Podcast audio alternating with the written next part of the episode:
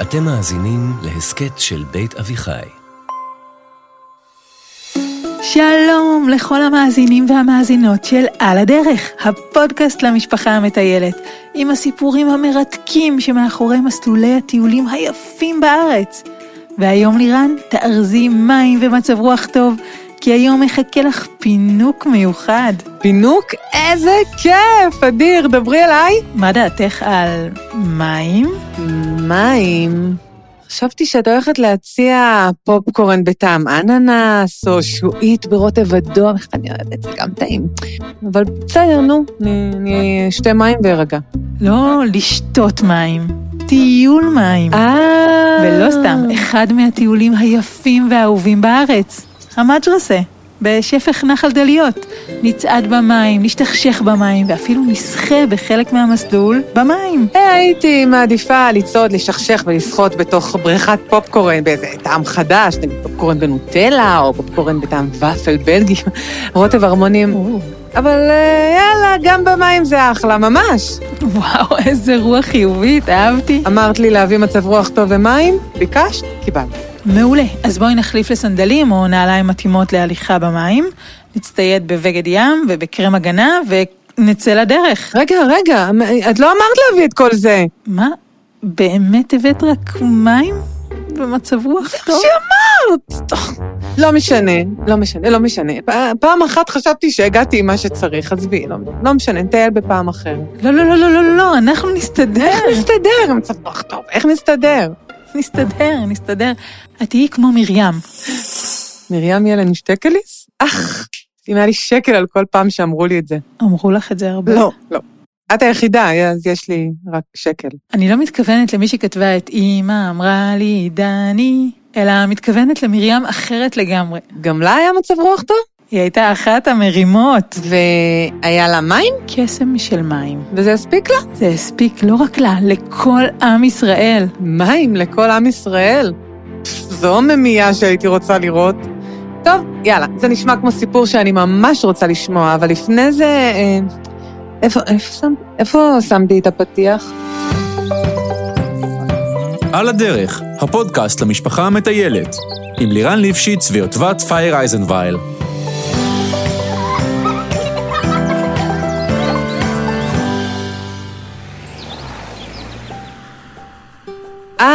כמה שאני אוהבת את הנסיעה לצפון, הכל נהיה שקט יותר, ירוק יותר. אין על הצפון, למרות שהסיפור שלנו מתחיל יותר דרומה מפה, במצרים. מצרים? הלכת רחוק? רחוק מאוד, אל מצרים של ימי העבדות. תקופה בפרעה שולט ביד רמה באזור.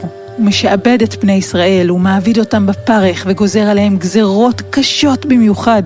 והנוראית ביותר היא... הגבלת זמן מסכים.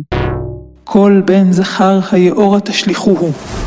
טוב, זה באמת יותר גרוע. הגזרה האיומה הביאה משפחות יהודיות במצרים לחשוש מלהביא ילדים לעולם, מה שיכל להכחיד לחלוטין את העם היהודי. אוי, לא. ושם במצרים חיו להם זוג הורים חביבים. תכירי את יוכבד ואמרם. ההורים של אהרון ומרים. כשהם שמעו על הגזרה, הם החליטו שלא יביאו יותר ילדים לעולם. מהחשש שיהיה להם בן, והם יצטרכו להשליך גם אותו ליאור. אבל זה יכול להיות גם בת. בתקופה ההיא לא הייתה דרך לדעת או להבטיח מה יהיה מין העובר. אין אולטרסאונד או רופאים או רופאות, יש רק תחושת בטן. כמו שיש לי תחושת בטן שאני צריכה לנשנש משהו? לא בדיוק כזו. ליוכבד ואמרם כבר היו ילדים. קראו להם? אהרון ומרים. בדיוק. ומרים לא הייתה ילדה רגילה. הייתה לה תחושת בטן מאוד חזקה לגבי העתיד. היא הרגישה שלא רק שיוולד להוריה עוד בן, אלא שיהיה לו עתיד מבטיח. היא הייתה נביאה? בדיוק. למרים בעצם היו יכולות נבואיות, והיא ממש יכלה לדעת את העתיד. היא הבטיחה להורים שלה שהילד שיוולד לא יהיה רק תינוק מתוק, אלא יביא איתו אור גדול. לא רק אליהם הביתה, אלא יעזור לכל עם ישראל. נו, וההורים שלה השתכנעו? כן, כשמרים רוצה משהו, אף אחד לא יכול לעמוד בפניה. זה בדיוק מה שקרה עם אחי הקטן. מה? גם הוא נולד מנהיג? לא. הוא פשוט קם כל יום עם הזריחה והעיר את כולנו. לא יודעת אם הייתי ממליצה לי יוכבת באמרם להיכנס לזה, כאילו כל בוקר לקום כל בוקר כמו תרנגול, כל בוקר. אוקיי, הבנתי. לתינוק המאיר בסיפור שלנו קראו משה. איזה משה? משה רבנו? הוא ולא אחר. איזה יופי, מדהים שהם חמקו מכל הגזרות, ושלמרות שנולד בן זכר, הכל עבר בשלום. ממש לא. מהר מאוד המשפחה הבינה שחייו של התינוק נמצאים בסכנה בגלל הגזרות במצרים.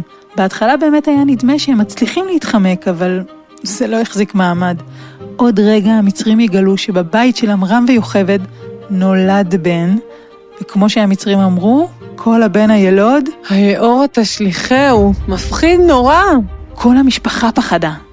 אמרם, מי שהיה כל כך גאה בבת שלו קודם, חזר בו בזעם ואמר, ביתי, איכה נבואתך? אשכרה, איכה נבואתה? עוד רגע זורקים את אח שלה לתוך היאור, מה היא יכולה לעשות במצב הזה? הדבר היחיד שהיא יכלה לעשות, משה בטבע. צודקת. קודם כל, בוא נאכל משהו, נחשוב על בטן מלאה. לא ידעתי שהיה להם כאלה בתנך, זה מעדן. לא אמנה. מרים הבינה שאין ברירה אחרת, והיא הניחה את משה הקטן במין סירה או טבע. היא הניחה אותה בעדינות ביאור, ומשם השיטה אותו. וואו, מישהי בייביסיטרית לא אחראית? לא. מרים דווקא הייתה אחות גדולה ואחראית מאוד, ובנסיבות שהיו לה, להניח את משה בטבע שתצוף על פני המים, היה פתרון טוב ויצירתי מאוד. והיא גם לא עזבה אותו שם, שטה ליאור בטבע וזהו. היא התחבאה בין הקנים, ועקבה אחרי הטבע ששטה בנהר, כדי לראות מה יעלה בגורלה ובגורלו. לשמחתה, בת פרעה ראתה את הטבע. רגע, ומשתה אותו, בת פרעה משתה את הטבע. בגלל זה קראו לתינוק הזה משה, כי היא משתה אותו, משכה את הטבע מהמים. מעולה. בדיוק. רגע, אז משו את אח שלה מהמים והיא לא רדפה אחרי בת המלך? אמרתי לך, הבייביסיטרים של פעם, הם לא, זה לא אחריות, זה לא, אפשר לסמוך על זה. מרים דווקא שמחה שהוא ניצל, ובת פרעה לקחה אותו וגידלה אותו כאילו הוא היה הילד שלה בארמון המלכותי. ומאז היא לא ראתה אותו יותר? מרים הייתה מנהיגה כבר מלידה, ומהרגע שידעה איפה אחיה הקטן, היא הצליחה להמשיך ולדאוג לו מרחוק, ואפילו הצליחה לסדר שמי שתהיה המינקת של משה, מי שתניק אותו, תהיה בעצם אמא שלה. שהיא גם אמא שלו. כל זאת בלי שאף אחד ידע. אחת המושכות בחוטים מרים הזאת על הכיפה. נכון, וזה גם מזל גדול, כי משה גדל והצליח לעמוד מול פרעה. את זה אני יודעת. דם, צפרדע, קינים, ערוב, דבר, שכין, ברד, הרבה, חושך, ומכת בכורות, פלס, שלח את עמי, יציאת מצרים. בום, דרופ דה מיקרופון. נכון מאוד. אחרי הרפתקאות רבות, שעליהן עוד נרחיב בפרק אחר, משה מתאחד בחזרה עם האחים הגדולים שלו, מרים ואהרון, ויחד שלושת האחים מובילים את בני ישראל ליציאה הגדולה ממצרים. ומביא אותם לעמוד על כיסא ולשיר, מה נשתנה הלילה הזה מכל הלילות, ולהיחנק ממצות עד עצם היום הזה. גם במסע הזה שבו בני ישראל משתחררים מהעבדות והופכים לאט לאט לעם, משה, אהרון ומרים מובילים אותם, כאשר משה הוא המנהיג המרכזי, והאחים מסייעים לו. יוטבת, אפתח ציפור על מים, כבר 40 שנה אנחנו במדבר. עוד רגע נגיע למים, עוד רגע. אז במסע ממצרים לארץ ישראל, מה היה התפקיד של מרים? מרים דאגה למורל של עם ישראל. מורל? שיו, יוטבת, ידעתי, אני בול כמו מרים. יאללה, מורל, קדימה יוטבת, לפתוח חלונות, אסף, תרים את המוזיקה, יובל מלכי, איפה אתה, יאללה, אתה לשולחן, איפה החלילית? איפה הפופקורן? דגידן. מרים, תרדי מהשולחן, רגע. במסע כזה ארוך, מורל זה לא מעט. עם ישראל יוצא למסע ממצרים אחרי שהוא עבר המון שנים של עבדות. המצרים רודפים אחריהם, הם פוחדים, מותשים פיזית ונפשית. ובשביל הליכה כזאת ארוכה, חייבים מישהו שידאג למורל. איך עושים מורל בתנך? עושים כזה, מי שלא קופץ פרעה, מי שלא קופץ פרעה, מי שלא קופץ. ככה? בדיוק. מרים הובילה את עם ישראל בשירים וריקודים. לא פלא שלקח להם 40 שנה להגיע לארץ ישראל. למרים גם יש תוף מיוחד שנקרא... דרבוקה? סתם, לא, אני יודעת. תוף מרים, כמו השם שלה, הוא נקרא על שמה. כי היא הובילה בשירה והרימה את האווירה. בדיוק, היא הובילה את עם ישראל בשירים וריקודים עם התוף, במיוחד אחרי קריאת ים סוף, כשהם הרגישו קצת מבולבלים והרבה מבוהלים, וגם עם הכרת תודה גדולה על שהם חצו את הים, והמצרים כבר לא ירדפו אחריהם. תכלס, סיבה למסיבה. ובכלל, במהלך הדרך המאתגרת במדבר, כל אחד מהאחים תרם בדרכו למתנה מיוחדת שהעם מקבל. משה הביא את המן. המן? זה לא מהסיפור של אסתר המלכה? מה הוא מביא אותו למדבר? מה הוא קשור, המן? המן, המזון שירד מהשמיים והזין את עם ישראל בדרך הארוכה. סוג של מזון או מין לחמניה קסומה כזאת רבת טעמים. בזכות אהרון, בני ישראל קיבלו את עמוד האש, שהפיץ אור ואפשר לבני ישראל לדעת מה הדרך הנכונה ללכת בה, אפילו בלילה. אז משה הביא את המן, אהרון את עמוד האש, ומרים את שמחת החיים? כן, ככה זה היה נראה בתחילת הדרך. אבל אחר כך התגלה הקסם. תסבירי. את זוכרת שבני ישראל הולכים במדבר, כן? כן, כן, חם ויבש וכל זה, כן. בדיוק. מספרים שבכל הדרך של בני ישראל במדבר, התגלגל לצידם סלע. הוא עלה עימם את ההרים וירד בעמקים. סלע שמתגלגל מעצמו. נשמע קסום, אבל איך זה עוזר בדיוק? בכל פעם שבני ישראל רצו לשתות או להשתמש במים, הם ניגשו אל הסלע. הסלע התמלא במים והפך לבאר פלאית. כן, לחמניות קסומות, סלע מתגלגל, ועכשיו גם באר פלאית. מה עוד היה שם יודעת? שער שנפתח כשאומרים סום סום היפתח? האמת שמאה באר עלו בכל פעם שמישהו אמר, עלי באר! יודעת, הכל בסדר? את מרגישה טוב? כן. תקשיבי, באמת שהסיפורים שלך מעניינים גם בלי להמציא דברים. מה? אני לא ממציאה. כן, באר שמדברים אליה, שקוראים לה, ופתאום מים נובעים באמצע המדבר. האמת שגם בני ישראל הופתעו מהקסם הפילי הזה שהגיע משום מקום. לקח להם לא מעט זמן להבין מה הסיבה לכך שהייתה ממש ממש מולם. הזיות מהתייבשות? זה נקרא פאטה מורגנה, וזה מאוד מאוד מסוכן. לא. במשך כל השנים שמרים ליוותה את עם ישראל במדבר, הבאר ליוותה אותם גם. זה היה נראה מובן מאליו, אבל בשלב מסוים במסע, מרים נפטרה. ובאותו הרגע גם הבאר נעלמה. רגע, אז זה אומר ש... הבאר הקסומה הזו היא בארה של מרים. לכל אחד מהאחים ניתן כוח או זכות מיוחדת של נס, וזה מה שאפשר לבני ישראל להתקיים במדבר. אז מאז שמרים נפטרה, לא היו יותר מים לעם ישראל.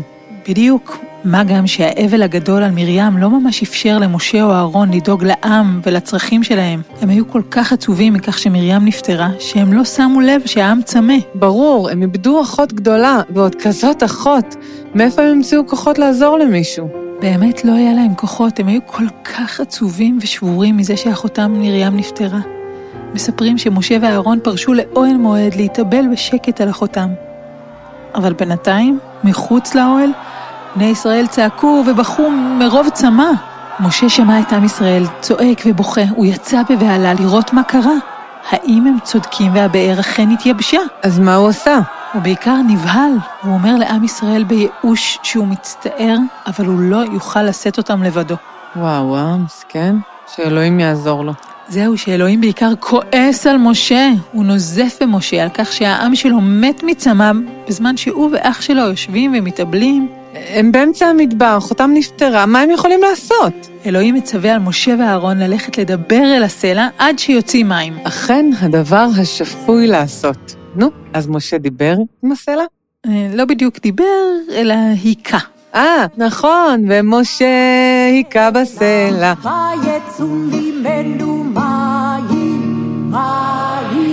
וזה יודעת מסר חשוב לילדים, מה שלא הולך בדיבורים, הולך במקום. לא, קודם כל, אלימות זה לא הדרך. הכל אפשר לפתור במילים, לירן.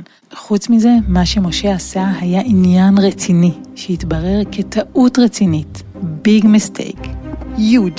זה עלה לו בכניסה לארץ ישראל. כשאלוהים כועס, הוא כועס. בכל מקרה, ילדים, אם אתם צנועים, אנחנו ממליצות לא לדבר אל סלעים, ובטח לא להכות, עדיף למצוא ברזייה. בכל מקרה, משה ואהרון בעצם החזירו את באר מרים להמשך המסע עד לארץ ישראל.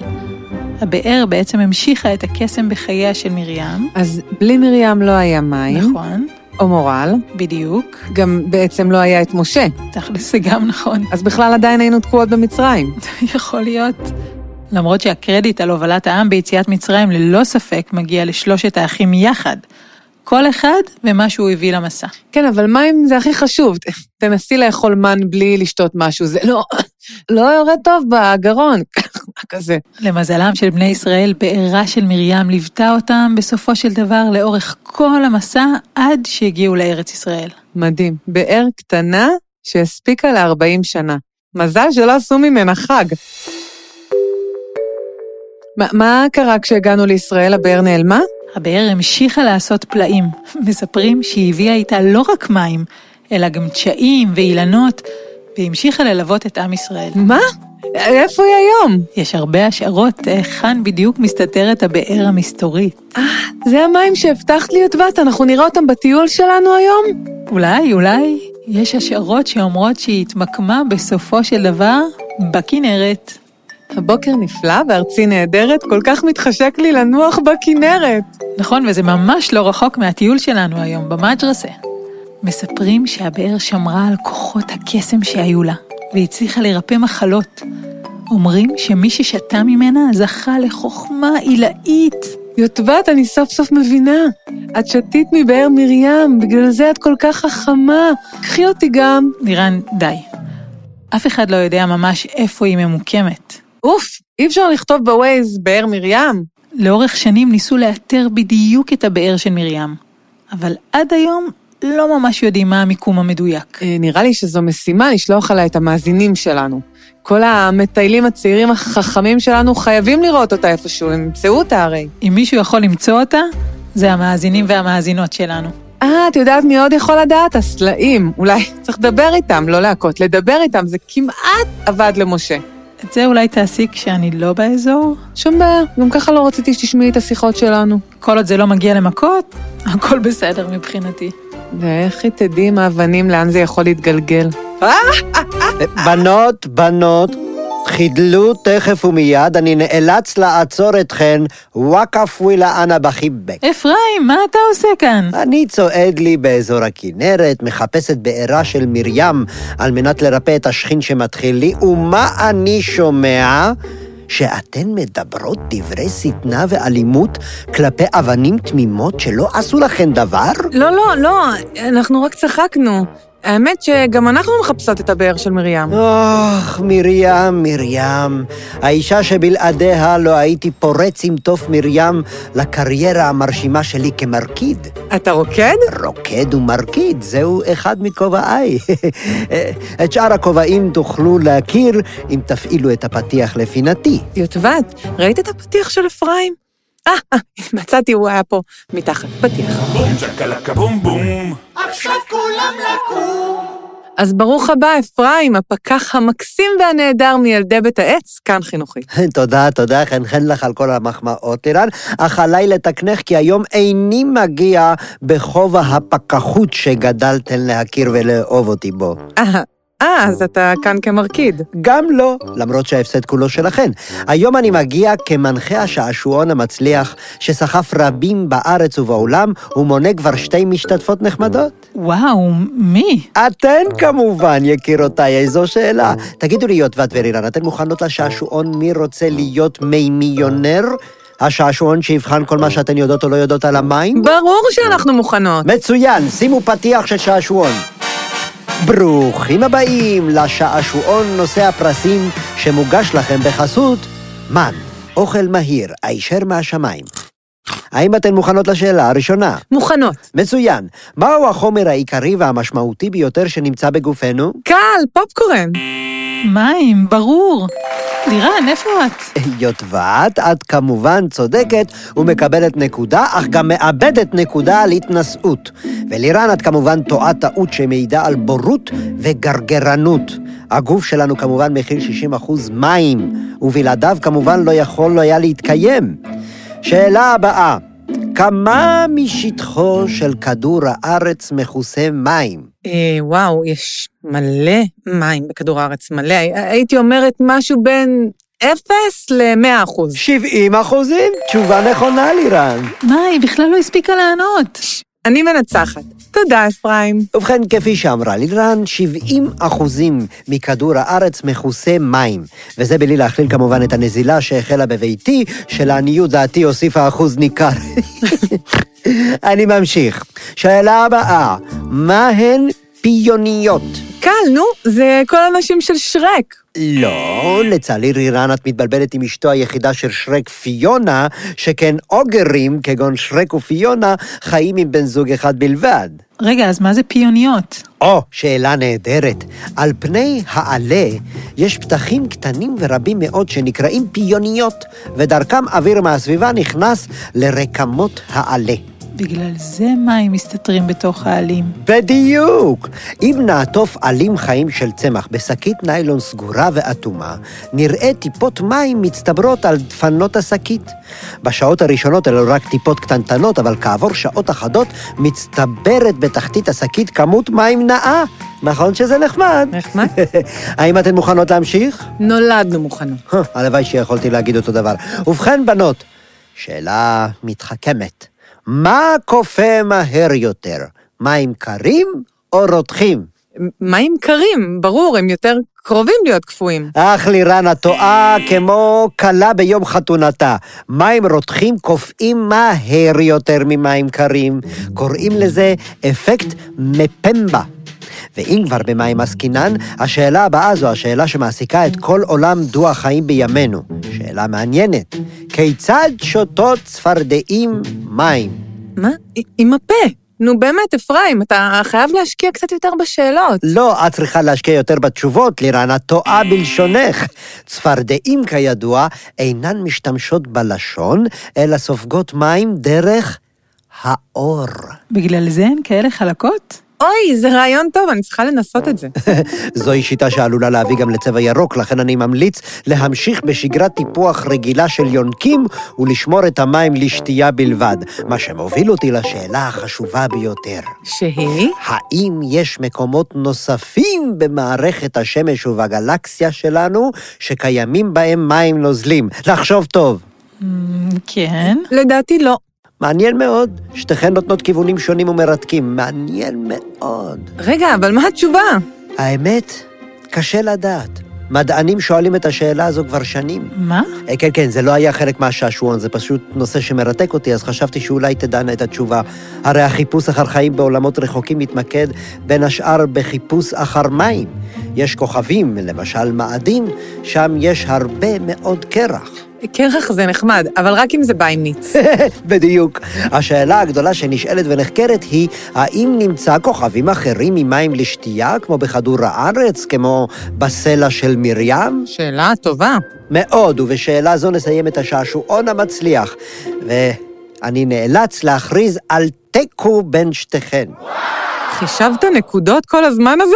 לא, בכלל לא. אך אני רחב לב בנתינת הנקודות, שכן הפרס הגדול הוא... מים! ואת זה, יקירותיי, יש פה באזור בשפע. הפרס הוא מים? מה זה? מה זה הטון הזה? האם אני שומע אכזבה מפיך, לירן? האם כל התהליך שעברנו לא מבהיר לך יותר מכל שאין חשוב ומשמעותי יותר ממים בחיינו? אוקיי. אז איזה מים מקבלים? מה שתבחרי, יקירתי. יש לנו פה מים בשפע. מי שתייה, מי רחצה ומי השתכשכות נפלאים, ממש כאן במג'רסה. מה שמזכיר לי לנעול סנדלים ולהתחיל לרוץ בנחל, כי הפינה הזאת קצת מתחילה לייבש אותי. יודע מה? רעיון מעולה, אני אחריך. בשמחה רבה לירן, הקראי להזהירך מהשפרצות הבומבה שלי באזור השחייה תיפגעי. קדימה, אחרון למסלול וסנה בוער. קדימה! אך, איזה כיף במים. לירן. אין על המים כאן. אני חושבת שאולי גם נתקלנו בבאר של מרים, את יודעת? כן? כן. אני מרגישה שהמים ריפאו אותי, וגם קצת חוכמה אלאית להית לי. כן, את בטוחה? מה? את בטוחה? מה? במה? שכחתי על מה דיברנו. אז אולי אלה היו מים רגילים אחרי הכל. אבל לכל מי שמגיע לאזור, אולי יהיה לו מזל והוא יתקל בבארה של מרים. כי אנחנו ממש לא רחוקות. זה נכון, שמורת הטבע מג'רסה נמצאת בצפון הכינרת, וגם פה יש שפע של מים קסומים ופלאיים, ואפילו לא צריך ללכת 40 שנה במדבר כדי להגיע אליהם. הרבה פחות. המג'רסה הוא מסלול קליל לכל המשפחה. אפשר ללכת במסלול הרטוב או במסלול היבש. בדרך כלל רוב המטיילים מתחילים במסלול הרטוב, שאורכו כ-800 מטרים, ממש לא ארוך. הם נהנים מהמים הצוננים שמגיעים מהגולן, ואת הדרך חזרה עושים במסלול היבש, במקביל למסלול הרטוב. ככה מתייבשים בדרך. יש שילוט, לא לדאוג, ואפשר ללכת ולחזור באותה הדרך. חשוב לדעת, במסלול הרטוב יש קטעים מסוימים שבהם המים די עמוקים, גובה החזה של מבוגר, וממש צריך לדעת לשחות. אז אם יש במשפחה ילדים שעוד לא שוחים, רצוי וכדאי להגיע עם הצופים או גלגל ים. גם אם החלטתם להתחיל בתוך המים, במהלך המסלול יש נקודות יציאה שמהם תוכלו לצאת באמצע, כך שלא חובה לסיים במים. חוץ מזה, המסלול הרטוב מקושט בשיחי הרדוף. שיח יפה, אבל רעיל, לא לגעת. בהחלט. ובמסלול היבש נצעד לצד עצי זית ואקליפטוסים, ממש ירוק ופסטורלי. סך כל המסלול הוא בין שעה לשעתיים. בכניסה לשמורה יש מדשאות ושולחנות פיקניק שניתן להתמקם ולהעביר יום שלם בכיף, באכילה וברחצה במים. מי שרוצה להמשיך לכינרת, אנחנו ממליצות על חוף דוגה. חוף ששופץ בשנה שעברה. הוא מתאים מאוד לילדים כי אין אבנים ויש בו כניסה נוחה למים, המון דשא, מציל, קיוסק, גן שעשועים גדול וחנייה זולה בתשלום שעתי. ממש ממש מומלץ. כדי להגיע לכאן תוכלו לרשום בווייז שמורת הטבע מג'רסה או שפך נחל דליות. הכניסה בתשלום או חינם למנויי רשות הטבע והגנים. את יודעת, הסיפור של מרים מזכיר לי שאנחנו לפעמים יודעים להעריך אנשים רק אחרי שהם לא פה. זה נכון. אז חשוב להעריך אנשים ממש עכשיו ולגלות שהם באר מים. צודקת לגמרי. אז אני רוצה להעריך ולהודות לכם, המאזינים והמאזינות הנהדרים שלנו. לגמרי, וגם תודה לרוני אלדד על התחקיר המדהים. לאפרת חן על התסריט, לאסף רפפורט, עורך הסאונד. ליניב ביטון, הלו אפרים, הפקח המעולל מילדי בית העץ, כאן חינוכי. ולכל מי שליווה אותנו, רננית פרשני, דינה בר מנחם, יובל מלכי. תודה לפרופסור אביגדור שנן, שלא מפסיק ללמד אותנו דברים חדשים. תודה לדוקטור דיוויד רוזנסון, מנכ"ל בית אביחי. תודה לכולכם ותודה על הדירוגים באפליקציות, אנחנו אוהבות כוכבים. ניפגש בפרק הבא של על הדרך, הפודקאסט למשפחה המטיילת. ועד אז תזכרו, לשמור על הסביבה שלנו כדי שנוכל כולנו להמשיך ולטייל במקומות המופלאים של הארץ היפה שלנו. פסח שמח!